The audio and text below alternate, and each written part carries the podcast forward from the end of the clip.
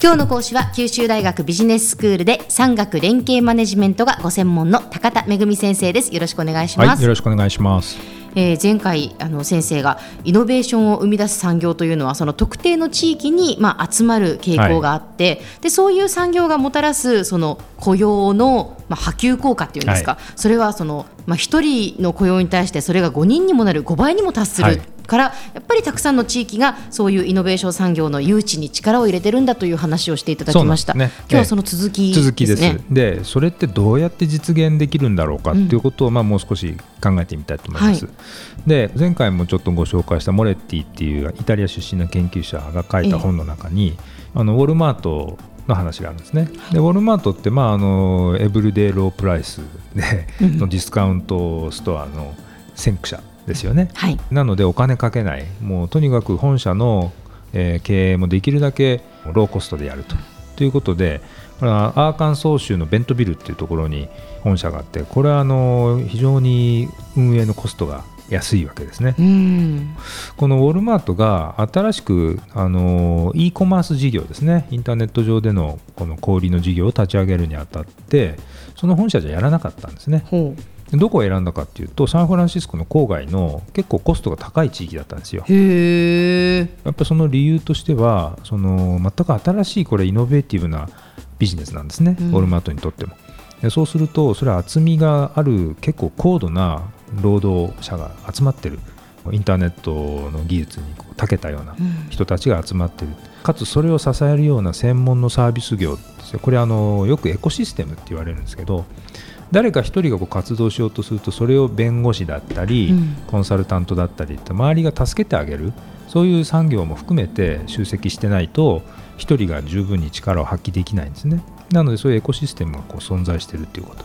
でそれとある一つの地域に密度高くこう専門家そういうこう知識をこうなりわいとする専門家が集積していると、はい、その知識をこういろんな人にこう伝えやすいと、うん、自分も何かをやるときに知識をもらいやすいというメリットがあるんで、まあ、そういったことをウォルマートっていうのは判断をしてでサンフランシスコの郊外にてやろうよということを決めたわけですね。えーでさっき言ったこの3つの要素ですね。この高度な労働者があのたくさん集まってる。それからその労働者を支える、えー、ビジネスのエコシステムが出来上がっている。でで近い距離であのお互いにフェイス2フェイスで知識を伝えやすいっていうのは、まあ、そういう条件が揃ってるとその知的生産性あるいはクリエイティビティですね創造性が高まって結果としてイノベーション産業の創出能力が高まる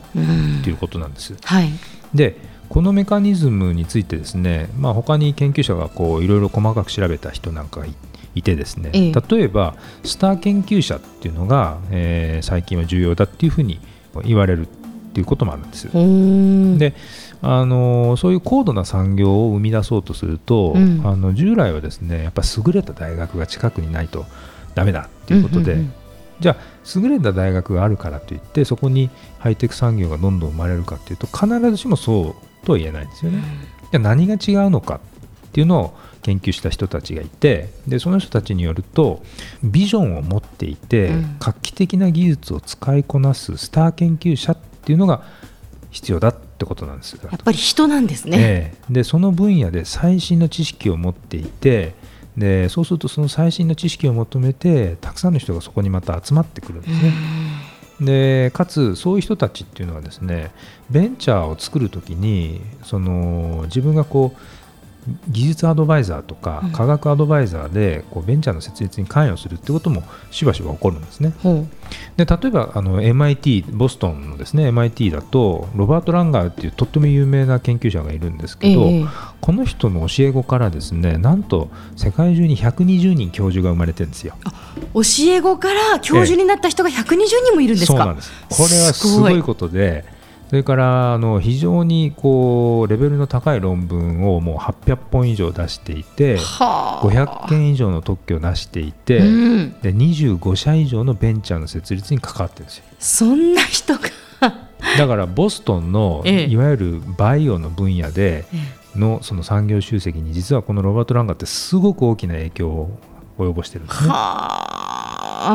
で非常にそういった意味ではそのスター研究者っっていうものの周辺にそれだけあの産業が集積しうる形成されうるっていうことをまあ一つ示している例なんですけれども、はい、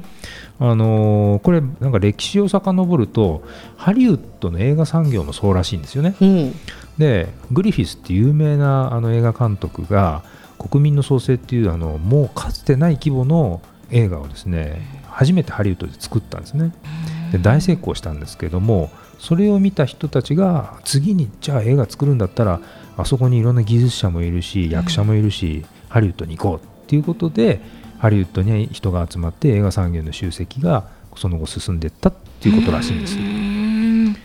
でまあ、こういうことがですね今あの少しずつ研究で明らかにされてるんですけども、ええ、まあ、とはいえですね地域にそういうこうイノベーション産業が集積をあのどうやったらできるのかっていうのはいろんな要素がこう影響するから、まあ、一概にこうすればいいっていう成功の方程式ってなかなかないんですね。はい。でまあ、ただですねあの前回も申し上げたんですけどもテキサス州のオースチンとかあのノースカロライナ州のリサーチトライアングルとかっていう地域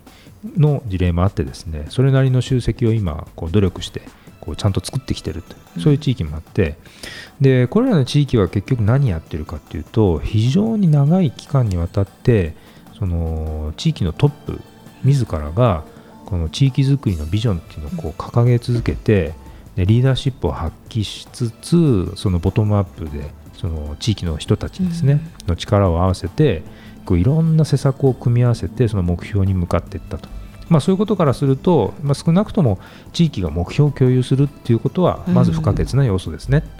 うん、では先生今日のまとめをお願いします。えー、イノベーション産業の集積メカニズムの研究っていうのは今だいぶ進んできてるんですね、うん、で高度な人材の集積でそれで知識のこう直接の伝播が起こるとかあるいはスター研究者が存在しているっていうのはそういう条件って徐々に明らかになってきてるんですけども、まあ、少なくとも長い期間にわたってその地域のリーダー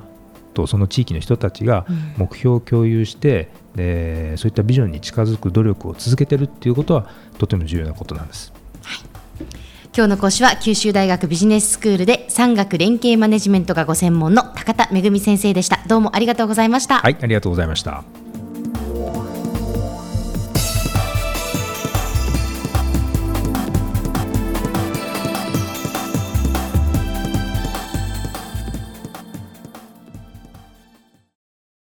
ゾクゾクグイグイメラメラつながる。ゾワゾワ。ハラハラ。メキメキ。つながる。ズキズキ。モワモワホカホカつながる。キリキリ。ザワザワ。キュンキュン。ガンガン。ワクワク。ウズウズドキドキ。ルンルン。バクバク。九州人のいろんな気持ちつなげます。九州から輝こう。キラキラつながる。 QTnet